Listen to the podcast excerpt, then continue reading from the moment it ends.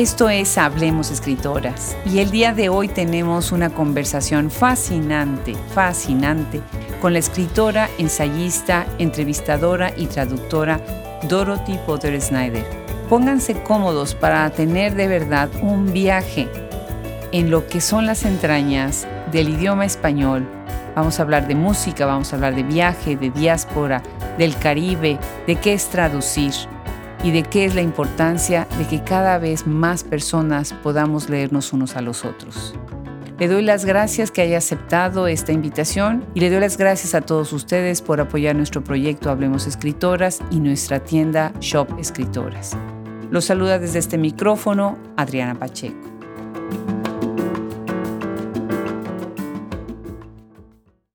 Ustedes me van a decir cuándo tiene uno oportunidad de platicar con una persona que creció en una librería de libros usados y antiguos que era propiedad de su madre. Qué belleza y qué gusto tener en este micrófono hoy a una traductora, ensayista, entrevistadora también, Dorothy Potter Snyder. Bienvenida a Hablemos Escritoras, Dorothy. Oh, pues el enorme gusto es mío, Adriana. Eh, acabo de escuchar la entrevista con Gilda Sánchez y me quedé impresionada por su espíritu de creadora y aprendo un montón de tu podcast. Gracias por invitarme. No, al contrario, pues yo aprendo muchísimo de ustedes y sí, Gilda es todo un espíritu con toda una pasión, ¿verdad? Pues a ver, tú eres trujumana. Así es como tú te quieres reconocer y me encantó porque esa era una palabra que tenía mucho tiempo que no leía. Así que me encanta, me encanta. Platícanos, ¿qué es una trujumana? Y platícanos un poco de tu trayectoria. Pues hay que dar el crédito donde es debido, porque yo aprendí esa palabra de Margot Glantz, la gran escritora mexicana, de su excelente libro el texto encuentra un cuerpo. Es un tremendo libro que les recomiendo a todos.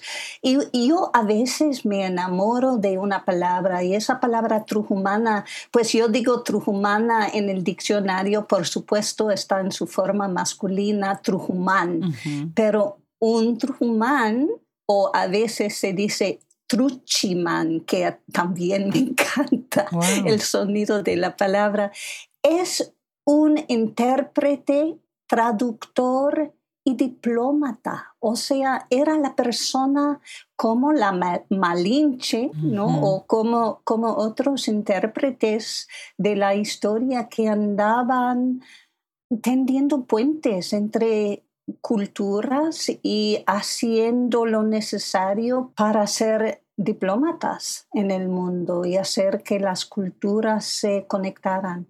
Entonces yo me siento más que nada trujumana porque no, no es que solo traduzco palabras en la página, yo también trabajo con editores, con escritoras y trato de convencer que una obra vale la pena. Claro, definitivamente. Tú eres un buen ejemplo de cómo se juntan en un solo punto muchos caminos dispersos, ¿no? Mm. Que es la promoción, que es la traducción, pero además el crear otras instituciones y otras herramientas para poder difundir el español, eso es magnífico. Mm. Bueno, y se ve que esto viene desde niña. Creciste en una librería de libros usados. Qué cosa más fascinante y maravillosa en un pequeño pueblito de Filadelfia. Cuéntanos de ese inicio, de tu niñez en ese tiempo que era, me imagino que una magia entrar a, ese mundo de libros, ¿no? Bueno, sí, es, es interesante. A veces uno no se da cuenta de, de la única que es la vida de una, ¿no? Yo, yo no entendí que no era regular salir de la escuela todos los días a hacer la tarea de la escuela en, en una librería de, de libros antiguos de primeras ediciones de incunabla, pero en mi familia, yo nací en Filadelfia y soy la segunda hija de mis padres y mi papá fue doctor y hasta él escribió un libro. Él escribió un libro que se llama A Better Life with Your Ulcer, que fue, fue un libro para ayudarles a sus pacientes a vivir una vida mejor con una úlcera. Y cuando él escribió ese libro, yo tenía 10 años y mi hermana 12. Y él nos dio sus capítulos uno por uno eh, y nosotras los corregimos. no. Éramos editoras de su libro desde muy temprana edad.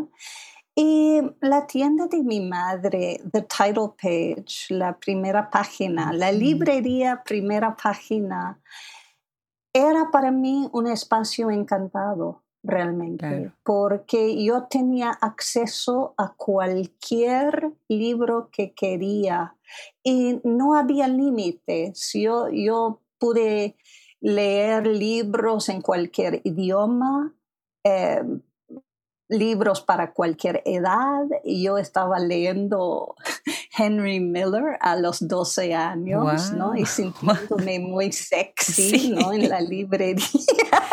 o sea, y además los, los padres de mi mamá tenían algo interesante. E, ellos se abonaron a algo que se llamaba The Book of the Month Club, que creo que ya no existe, pero en esa época mandaban mensualmente un libro a casa. Ah. Y esos libros eran libros, realmente eran objetos de arte.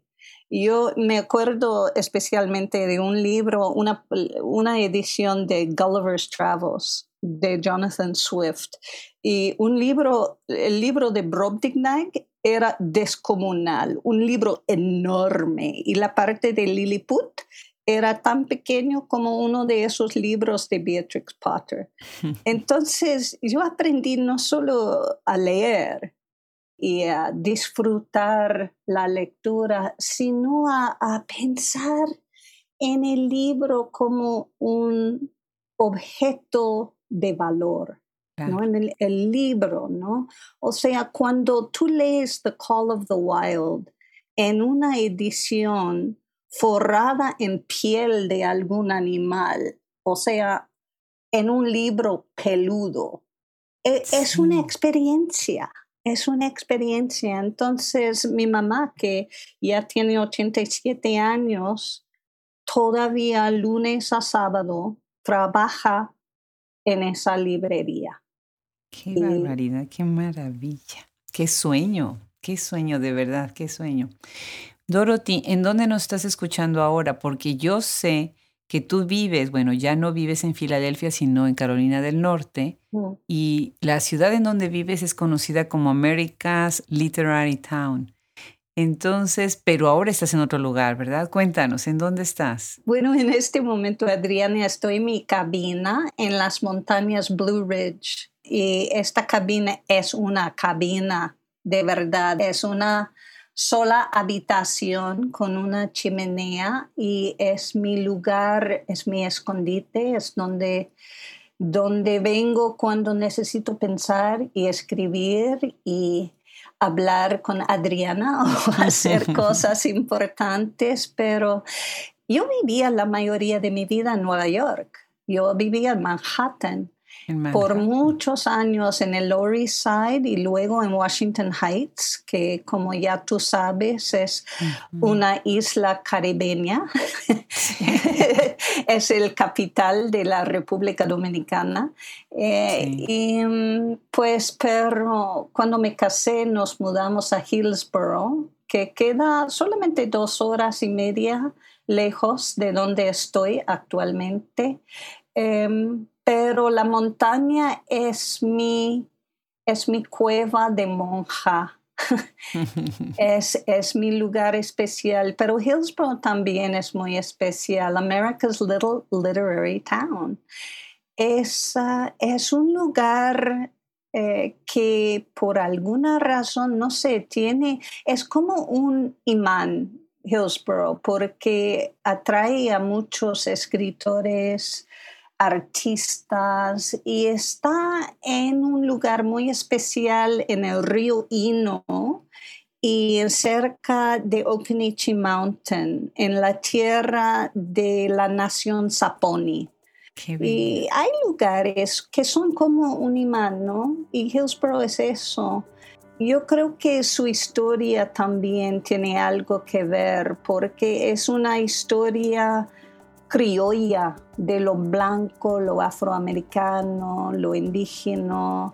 Y hay un no sé qué de Hillsborough que atrae a mucha gente creativa como pues mis vecinos, voy a nombrar algunos vecinos famosos que tengo como Alan Gorganas y Jill McCorkle, Lee Smith, Francis Mays, Daniel Wallace.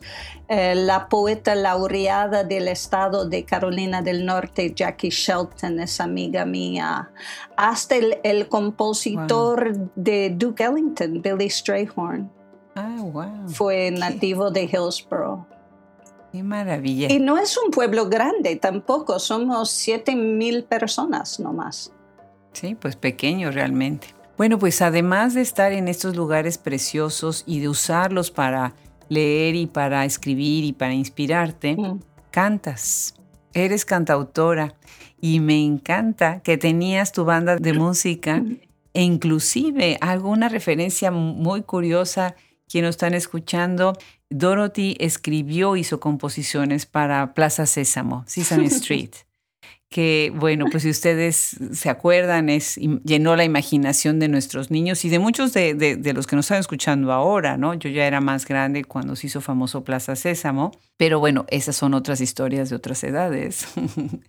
pero me parece increíble que tú estabas también metida en el mundo de la música y que de hecho hiciste un tour por cuatro años en Europa, ¿no? Para cantar.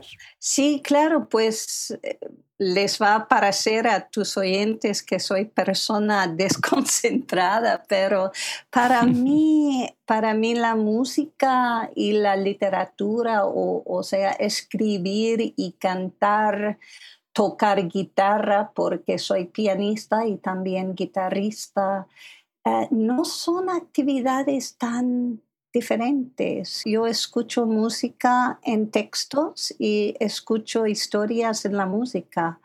Em, es cierto que tuve la suerte de colaborar con un poeta argentino, Bernardo Palombo, que realmente fue la persona que consiguió em, la chamba con Plaza Sésamo y escribimos canciones como, no sé, el cuerpo o las comidas o, un, canto que me gustaba mucho que se llamaba Cuida el agua.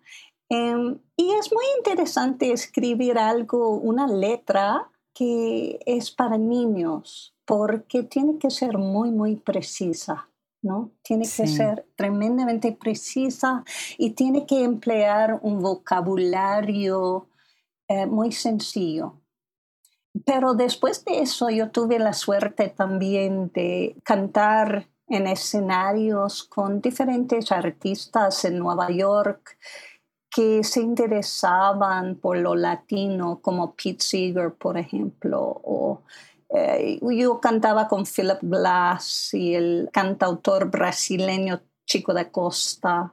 Y fue muy interesante todo eso porque fue un momento de poder colaborar con músicos realmente grandes, famosos, pero que se interesaban en la lengua y la cultura y, y los ritmos latinoamericanos. Y después, sí, después de 9-11, realmente Adriana, 9-11 em, cambió todo para mucha gente. Y así fue para mí, porque después del desastre, yo no me sentía bien en la ciudad de Nueva York. Yo quise huirme. Entonces yo tomé la decisión de ir con un amigo guitarrista Aaron Gilmartin, a girar con nuestra música Dinamarca, Noruega, la Suiza. Vivimos en Alemania, en Berlín por un rato Y mm, eso fue realmente nuestro sustento. Durante cuatro años viajamos.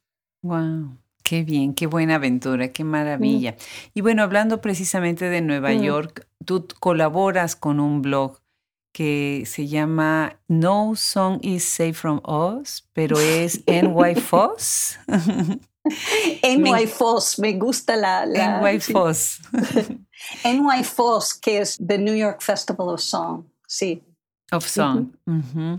Y ahí lo que tienes que está muy interesante el proyecto, muy interesante porque habla de música. Es, una, es un website en donde tú estás escuchando sobre música desde el punto de vista crítico, cultural, social, y tienen el clip o tienen la, canción completa para escucharla ahí, ¿no? Y bueno, pues hay desde los Beach Boys, que me encantó, ah, tú escribes de flamenco, estuvo buenísimo, también hay los que escriben sobre Bach, y muy interesante. Cuéntanos un poco sobre qué es hablarle a la gente de manera escrita sobre la música. Pues es, un tópico muy grande porque la música me importa tanto. Em, primero quiero agradecer a Steve Blyer porque Steve Blyer es, es el alma y el corazón de Naifos y él me invitó a escribir el blog ah, porque él él estudia conmigo ya por muchos años y me invita a sus conciertos y somos realmente buenos amigos.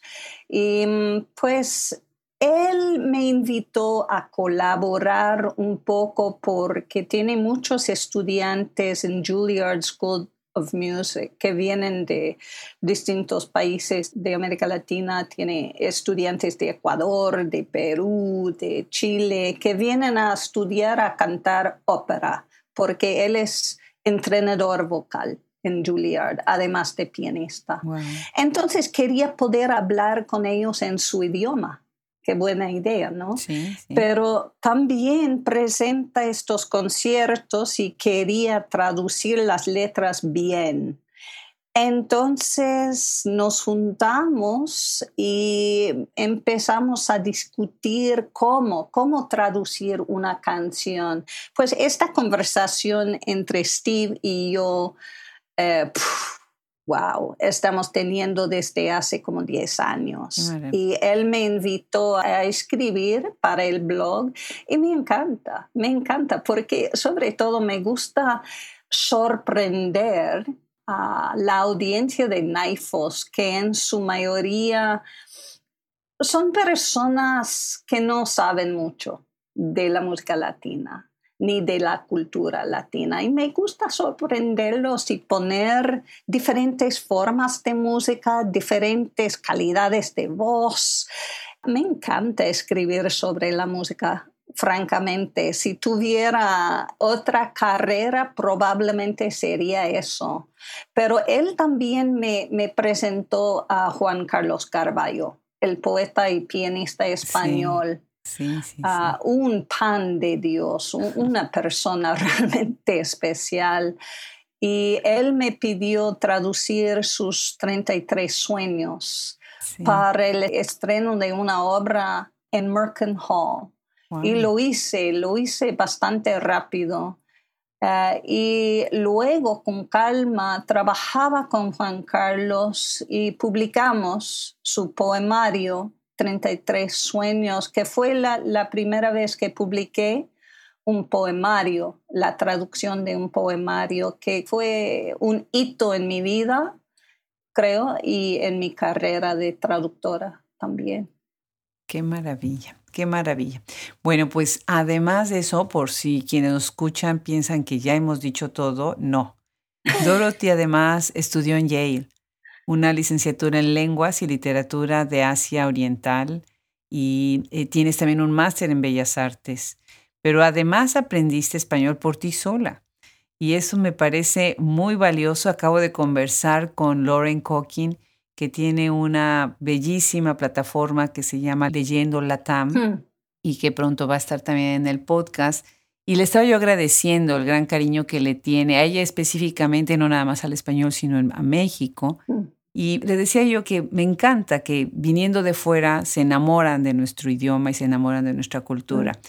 ¿Por qué el español, Dorothy? Si tienes esta formación en literatura de Asia y además, bueno, podrías haber escogido algún otro idioma, ¿no? Pues es gran pregunta. Mi madre me hizo la misma pregunta. ¿Por qué te mandamos a Yale a estudiar el mandarín? Pues porque, porque me gusta ser disruptiva, mm. hasta a mí misma. Eh, mira, Adriana, pasa que cada persona, creo yo, cada animal, tiene su manera de mover por la tierra. Hay gente como mi papá, por ejemplo, que son como líneas rectas. Él sabía desde los 10 años que quería ser doctor y se hizo doctor. En cuanto a mí, yo soy más garabato que una línea recta y creo que mi manera es de andar curioseando, investigando. Em, yo, yo recuerdo que a los ocho años tenía como una epifanía que iba a poder vivir una sola vida y me desesperé, me desesperé. Hice una rápida calculación y me di cuenta que no iba a poder aprender todos los idiomas que quería aprender ni vivir en todos los países donde quería vivir. Entonces yo empecé con la idea de estudiar el idioma y vivir un rato en Taiwán. ¿Qué hice? Yo fui a Yale. Yo fui a Yale y les dije, yo quiero estudiar el mandarín. Y me preguntaron por qué. Y yo les dije, pues porque quiero estudiar el budismo, que también era cierto. Y quería estudiarlo en mandarín. Ok, muy bien. Em, me aceptaron, aprendí el mandarín, viví en Taiwán y de repente, fíjate que de repente un día me di cuenta de que mi alma necesitaba un sonido distinto, otra latitud. No sé si me explico, pero necesitaba otra música, otra latitud. Entonces, em, la encontré en Quintana Roo, México, después de un huracán y me enamoré, claro, de un joven, un amor que no duró, pero ah, el amor para el idioma sí duró. Y yo empecé a aprender el español entonces para poder corresponder con este hombre, eh, mi amante allá en México. Y mm. yo seguí aprendiendo el español porque vivía en Manhattan, vivía en Washington Heights. Eh, pero yo poco a poco eh, perseguí el camino de traductora porque el español seguía y sigue dándome cosas buenas y nutritivas y el español anda abriéndome puertas a pensamientos y a maneras de ser que me fascinaban entonces y que me parecen todavía fascinantes e útiles. Es el sonido del español, Adriana, es su música, es su compás, es su variedad, es que yo encuentro, me parece, otra faceta de mí misma en esas palabras. No sabes qué inspirador y qué bonito, bonito lo que siento al escuchar lo que dices. El español, bueno, pues siendo mi idioma natal, definitivamente eso es, ¿no? Entrar en otra latitud, abrir otras puertas y me encanta cómo lo estás diciendo. No nada más te has quedado en aprender el idioma, sino además lo estás difundiendo y la cultura, lo cual me parece fascinante porque has entrado en, otras dinámicas como por ejemplo organizar grupos de apoyo a la cultura del idioma y de, y de la latinidad, ¿no? Como este taller latinoamericano. ¿Qué es esto? Pues el taller latinoamericano es 10 años de mi vida, realmente. Yo dediqué 10 años de mi vida a esa organización cultural sin fines de lucro en el Alto Manhattan que fue fundado por el mismo poeta argentino con, con quien escribía canciones para Plaza Sésamo. Y existía, y me alegro decir que todavía existe, para tender un puente entre latinos y norteamericanos a través del lenguaje, el arte, la danza y la música. Yo descubrí el centro en 1989 y eh, ahí tomé mi primera y penúltima clase de español, pero el centro era como una plaza, ¿no? Como una plaza, un, un espacio de encuentro entre muchos artistas y escritores y músicos y les ofrecimos su primer concierto en Nueva York o su primera exhibición en Nueva York, lo que les fue muy importante. Mucha gente, em, muchos artistas fueron descubiertos ahí. Em, y también enseñamos clases, impartimos clases de español. Y las clases de español realmente creó como una comunidad muy amplia de anglos que querían conocer mejor lo latino. Entonces, yo creo que el taller latinoamericano era para mí como un, un periodo de aprendizaje muy fuerte y por seguro trabajaba muchísimo siete días por semana por diez años, porque es difícil, ¿no? Correr, gerenciar un grupo sin fines de lucro en Manhattan. Es un peso pesado, pero quedo muy orgullosa del trabajo que hice ahí y me alegro que siga en el mundo el taller latinoamericano. Si están en Manhattan, ah, realmente recomiendo a cualquier persona visitar. Claro que sí, claro que sí. Eh, yo estuve leyendo un poquito más sobre él y sí tiene toda una tradición. Algo que a mí me ha dado, hablemos escritoras, y que me da muchísimo gusto y mucha emoción, es, son las coincidencias con personas que, que, que compartimos las mismas preocupaciones, ¿no? En mi camino en este proyecto tan maravilloso me he encontrado con gente como tú que está preocupada por cosas que a mí también me quitan el sueño, ¿no?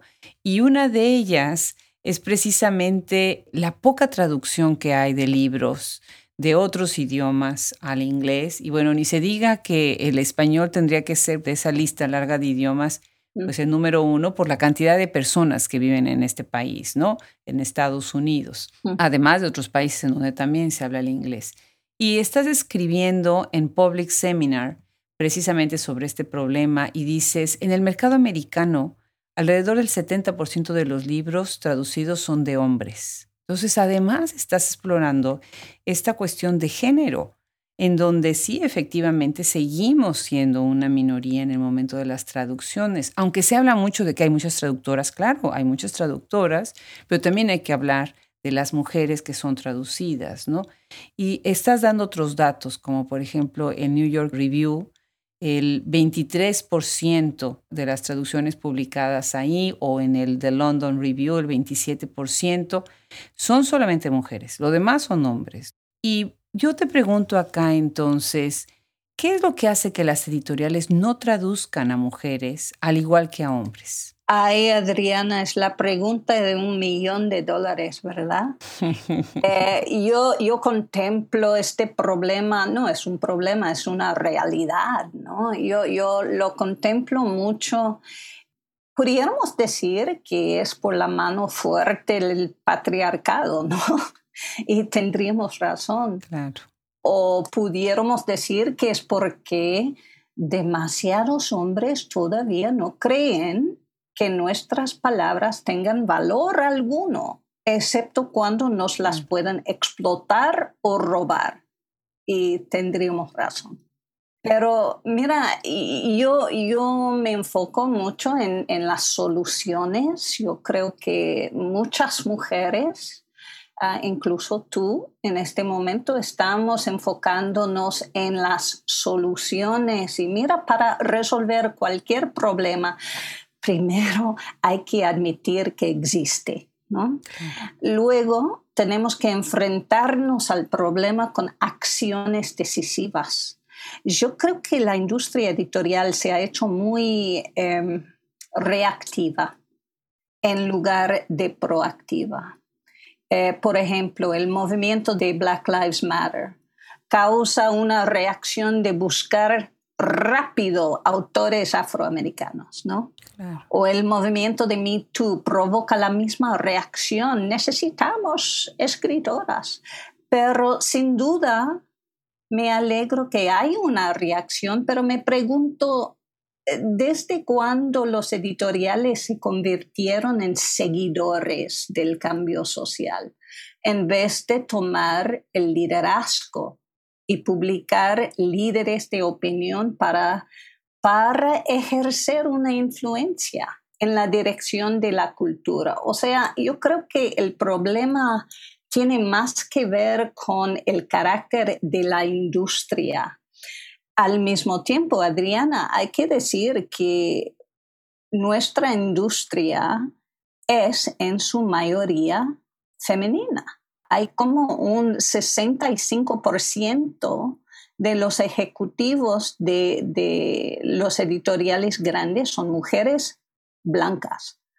Entonces, eso también para mí aumenta la confusión. Yo no entiendo cómo puede ser, em, pero creo que tiene que ver con dos cosas principales.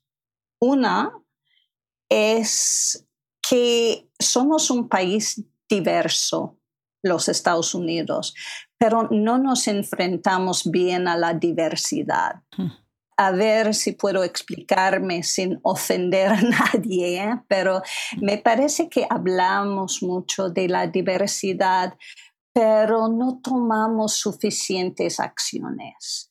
Yo acabo de, de ver un video, por ejemplo, en YouTube que se puede buscar. Es un video por una joven afroamericana que se titula I Hate Black History Month. Mm. Odio el mes de la historia negra. Y básicamente dice en forma corta lo que estoy tratando de decir. Basta con las celebraciones simbólicas. Hay que tomar acción. Ah, y la otra cosa, creo que es importante que dejemos de siempre comparar. Si yo como traductora, si yo, si yo presento una propuesta para un libro, a un editorial, es imprescindible decir que este libro es como otro libro o esta autora es como otra autora o mejor este autor. Es una condición que llamo es como itis. Em, y es cuando nosotras traductoras presentamos una obra y tenemos que definirla en términos de otros libros que ya se conocen. Y me parece una barbaridad. Estamos minimizando el valor de la obra per se y estamos otra vez revalorizando las otras obras previas, ¿no? Exacto, que en su mayoría obras de hombres. Entonces, eh, me parece que la otra cosa importante es que tenemos que dedicarnos en este país a la educación. Debe ser imprescindible que un niño educado eh, se gradúe de la secundaria hablando por lo menos dos idiomas.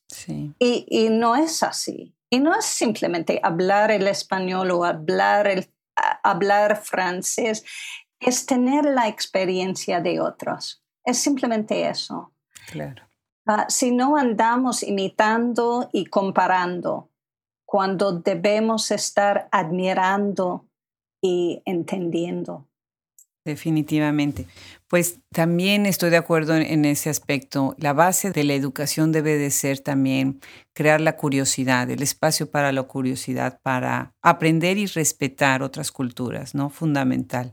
Pues tú estás haciendo una gran colaboración en esto de traducir escritoras, porque debe ser además para los dos lados, ¿no? Necesitamos traducir a escritoras que escriben en inglés al español, sería magnífico que se pudieran leer, ¿no? No sé, pienso en Sandra Cisneros, que por mucho tiempo fue desconocida en México, en Latinoamérica, una gran escritora chicana, ¿no? Una gran voz. Y tú ahora estás traduciendo a Mónica Lavín, que es una gran, gran escritora mexicana. A mí me encanta su libro, todos sus libros. El libro de Sor Juana me parece una joya. Y ahorita que estás hablando de editoriales, me da tanto gusto saber que en Hablemos Escritoras hemos tenido la suerte, y yo no sé de dónde vino la, inspiración, a tocar las puertas de editoriales que, se han comprometido muchísimo, ¿no? Y están traduciendo y están moviendo muchísimo la obra de mujeres y me, encanta que en nuestro catálogo están estas editoriales. Y una de ellas es Catacana, que es en donde va a salir publicado el libro de Mónica Lavín que tú traduces, ¿verdad? Cuéntanos, ¿cómo, cómo fue el reto de traducir a Mónica Lavín? Qué gusto que viene ese libro pronto. Bueno, Mónica Lavín ya es, es otro hito en mi vida, en mi carrera, en mi alma primero es una amiga, es mi amiga, se hizo mi amiga. Ah, poco a poco, un día le mandé un correo, un correo a Adriana que, que yo, yo trabajaba escribiendo ese correo por casi dos semanas porque tenía que ser perfecto, porque había leído una colección de cuentos que un alumno mío me trajo de regalo de Ciudad de México, una colección que se llama Manual para enamorarse, que es una colección divina. Y yo me enamoré, me enamoré de una escritora, le escribí y desde que le conocí estoy tratando de presentarla a, diferentes editoriales y teniendo éxito también. Em, yo he publicado un ensayo de ella con University of Nebraska Press y también cuentos, diversos cuentos en diferentes revistas y ahora tenemos el gran placer de colaborar con Omar Villasana, el editor de Editorial Catacana, Em, yo fui a Catacana porque conocí a Alberto Chimal en Tepoztlán, en México. Sí, sí, sí. Entonces, ya conocí a Alberto Chimal en uh, Tepoztlán, en México, gracias a la invitación de Mónica de ir a México. Yo fui a México a trabajar con ella y después fuimos a Tepoztlán y estudiaba ahí con uh, Folds, el novelista inglés, pero también con Chimal. Y cuando estaba buscando dónde publicar esta colección inédita, descubrí que Chimal había publicado con katakana la traducción por George Franklin, el excelente traductor de California, de una novela muy especial de Chimal. Se publicó con katakana, entonces contacté a Omar y eh, lo demás es historia. Eh, él dijo que sí.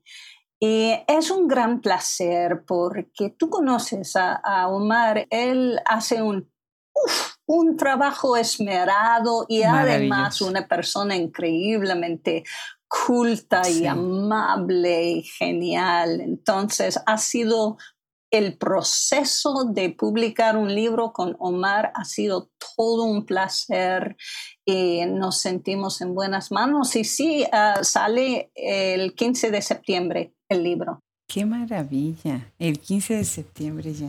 Este libro es interesante para mí porque yo elegí los cuentos. No es una colección que se ha publicado antes en español, aunque los cuentos sí se han publicado en diferentes colecciones.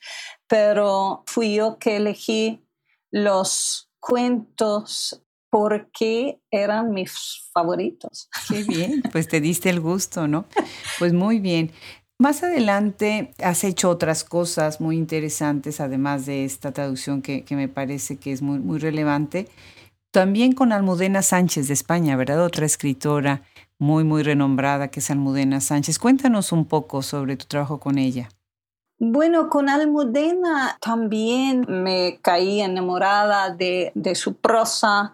Leí, no sé cuál fue, uno de los cuentos de su colección La acústica de los iglús, título que realmente me cautivó, La acústica de los iglús.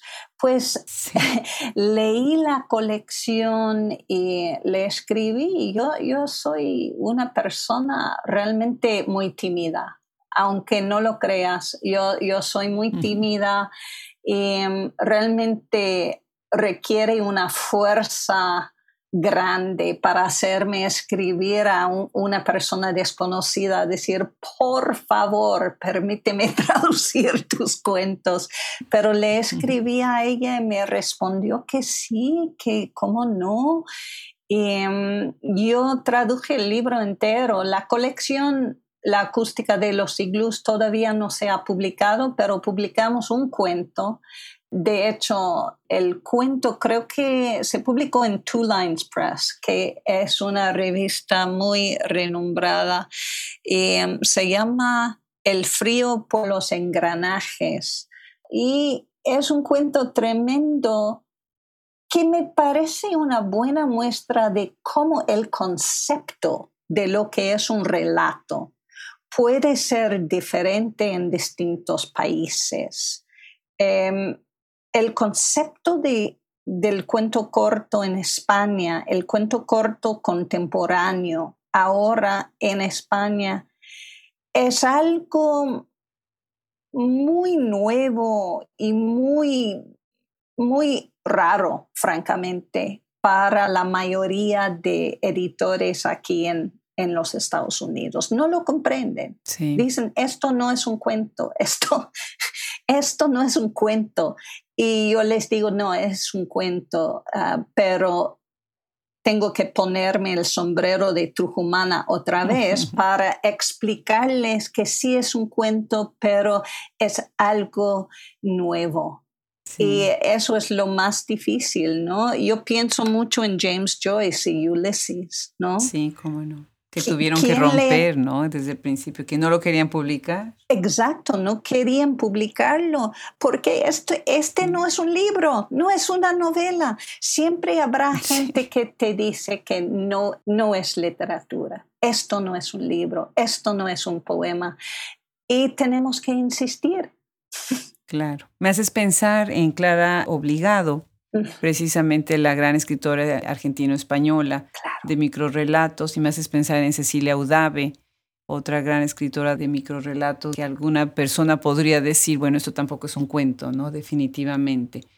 Y quisiera pasar a otro tema que me parece muy relevante. Eh, tú estás hablando en la revista Potent, mm. estás escribiendo sobre un tema muy importante, muy interesante, que son las escritoras, los escritores del Caribe y los que están viviendo en la diáspora que se rehusan a ser categorizados. O sea, el cuestión, la cuestión de las categorías y de, los, de las etiquetas, eh, de los labels, es, es, un poco complicado porque por un lado ahora que abrimos Shop Escritoras, que tenemos la tienda de libros ahora para el mercado americano de 30 editoriales latinoamericanas y españolas, una de las cosas que más me quitó el sueño de nuevo fue cómo poder hablar de los libros, ¿no? Entonces recurres a estas categorías o recurres a estas etiquetas, pero cuando se está hablando de la escritura de, ciertas regiones del mundo que además están migrando a otro lado, ¿no? Es muy complicado, ¿no? Porque ¿qué es una, escritora del Caribe? ¿La que vive en el Caribe, la que nació en el Caribe, o la que nació en el Caribe y vive en Estados Unidos, o vive en Noruega, ¿no? Y todo este multiculturalismo y este multilingüismo pues enriquece y complica un poquito la manera de, hablar. Entonces estoy de acuerdo en que es, es complicado y claro que hay que rehusar ciertas categorías, ¿no? Claro, es un tema tan complicado como es importante, Adriana. Em, mira, es una cuestión de lo humano, sobre todo. Y obviamente no se puede hablar simplemente de lo caribeño porque hay islas en el Caribe que son inglés hablantes, donde hablan inglés, son, son ex colonias de Gran Bretaña y otros donde hablan un, un, francés, un tipo de francés, español también. La persona criolla, sea de Jamaica o del Bronx, crece multilingüe. Su, su, cuerpo, su lengua, su manera de pensar es una riqueza criolla. ¿no? Una y otra vez vemos que el arte más interesante, creo yo, nace de las personas que contienen muchos mundos, pero no siempre se aceptan porque son complicadas. Eh, sus obras están, en mi opinión, frecuentemente rechazadas por no ser puros o por ser, según algunos críticos, mal escritos. Pero me parece que la pureza es un concepto fundamentalmente racista. Si una persona criolla decide hacerse escritora, ¿en cuál idioma debe escribir? ¿En cuál idioma debe cantar, cuál idioma será aceptado por su editorial. Y si rechazan a su manera de escribir o a su preferencia de emplear distintas voces en su prosa, ¿no están también rechazando a ella? O sea, la pureza de idioma es un concepto que debe ya estar pasado de moda hay que reconocer que el lenguaje se inventa constantemente, se inventa conforme a la realidad a que se enfrenta y cambia de forma según necesita. Yo creo que los escritores caribeños, Adriana, sean de territorios de habla inglés, francés o español, son entre los más inventivos que están trabajando actualmente y son los creadores que pueden ofrecernos el ejemplo a todos de la cultura global que está creando poco a poco. Claro. Definitivamente. Bueno, pues se nos está acabando el tiempo y yo no quisiera dejar de felicitarte por las menciones que has recibido y tus colaboraciones en Under the Volcano, que es un grupo fantástico en Tepoztlán, México. Y además tienes esta mención en San Miguel, que es este otro festival, el Writers Conference and Literary Festival, ¿no? Que ahí es por tu cuento. Y me encanta esa faceta que tú tienes también este cuento, ¿no? No nada más estás traduciendo los de otras, La Puerta Secreta. Y me encanta esta, esta otra dimensión de Dorothy Potter. Por otro lado, también tienes, bueno, pues muchas otras colaboraciones en otros festivales que han sido muy importantes y un trabajo muy interesante en toda la zona, como ya hemos mencionado, de Nueva York. Quisieras, para cerrar la conversación, contarnos un poco de esta otra Dorothy que escribe cuentos y qué fue esa experiencia de ser parte de, de lo que es el San Miguel Writers Conference.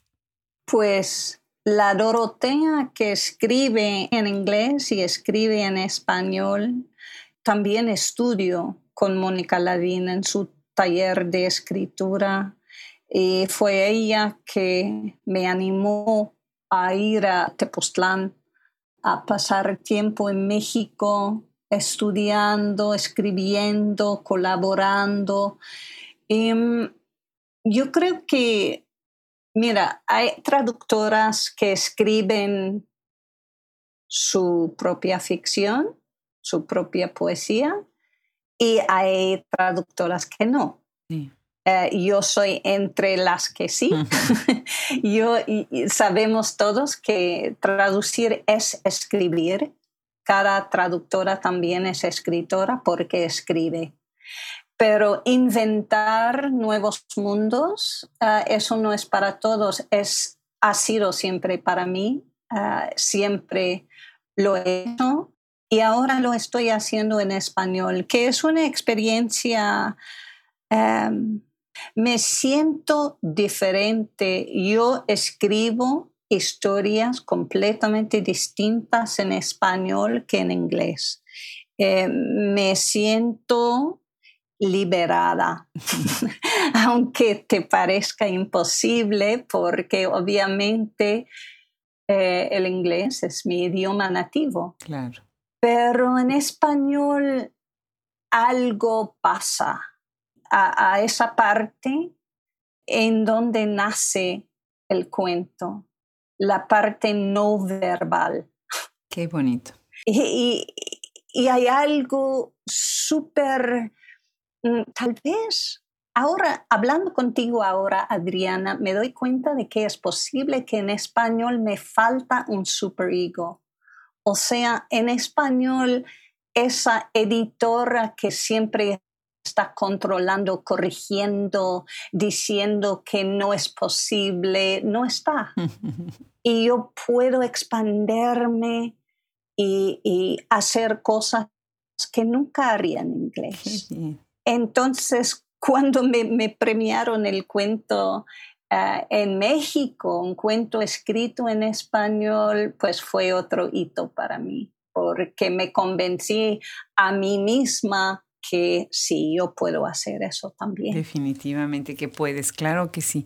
Dorothy, pues muchísimas felicidades. Ha sido una conversación muy inspiradora. Eh, me has motivado muchísimo a seguir haciendo lo que estamos haciendo y de verdad, gracias, gracias por hablar así de nuestro idioma, de la literatura, del trabajo que hacemos quienes estamos enamorados de las letras, ¿verdad? Te mando un abrazo muy grande hasta tu cabaña de, de logs y la verdad es que ha sido una plática fenomenal. Pues muchísimas gracias por invitarme. Ha sido todo un placer conocerte un poco, Adriana, y que siga la conversación. Claro que sí. Pues un abrazo muy grande. Igual.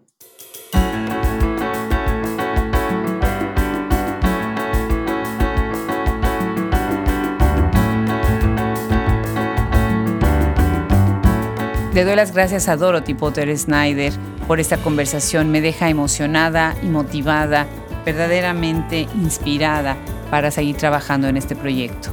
Muchísimas gracias también a todos los que nos siguen y nos apoyan en nuestra página web www.hablemosescritoras.com y en nuestra tienda Shop Escritoras, donde pueden comprar los libros de talentosas escritoras contemporáneas y de todos los tiempos. Gracias también a nuestro equipo por ellos es que podemos llegar hasta todos ustedes. Se despide desde este micrófono Adriana Pacheco.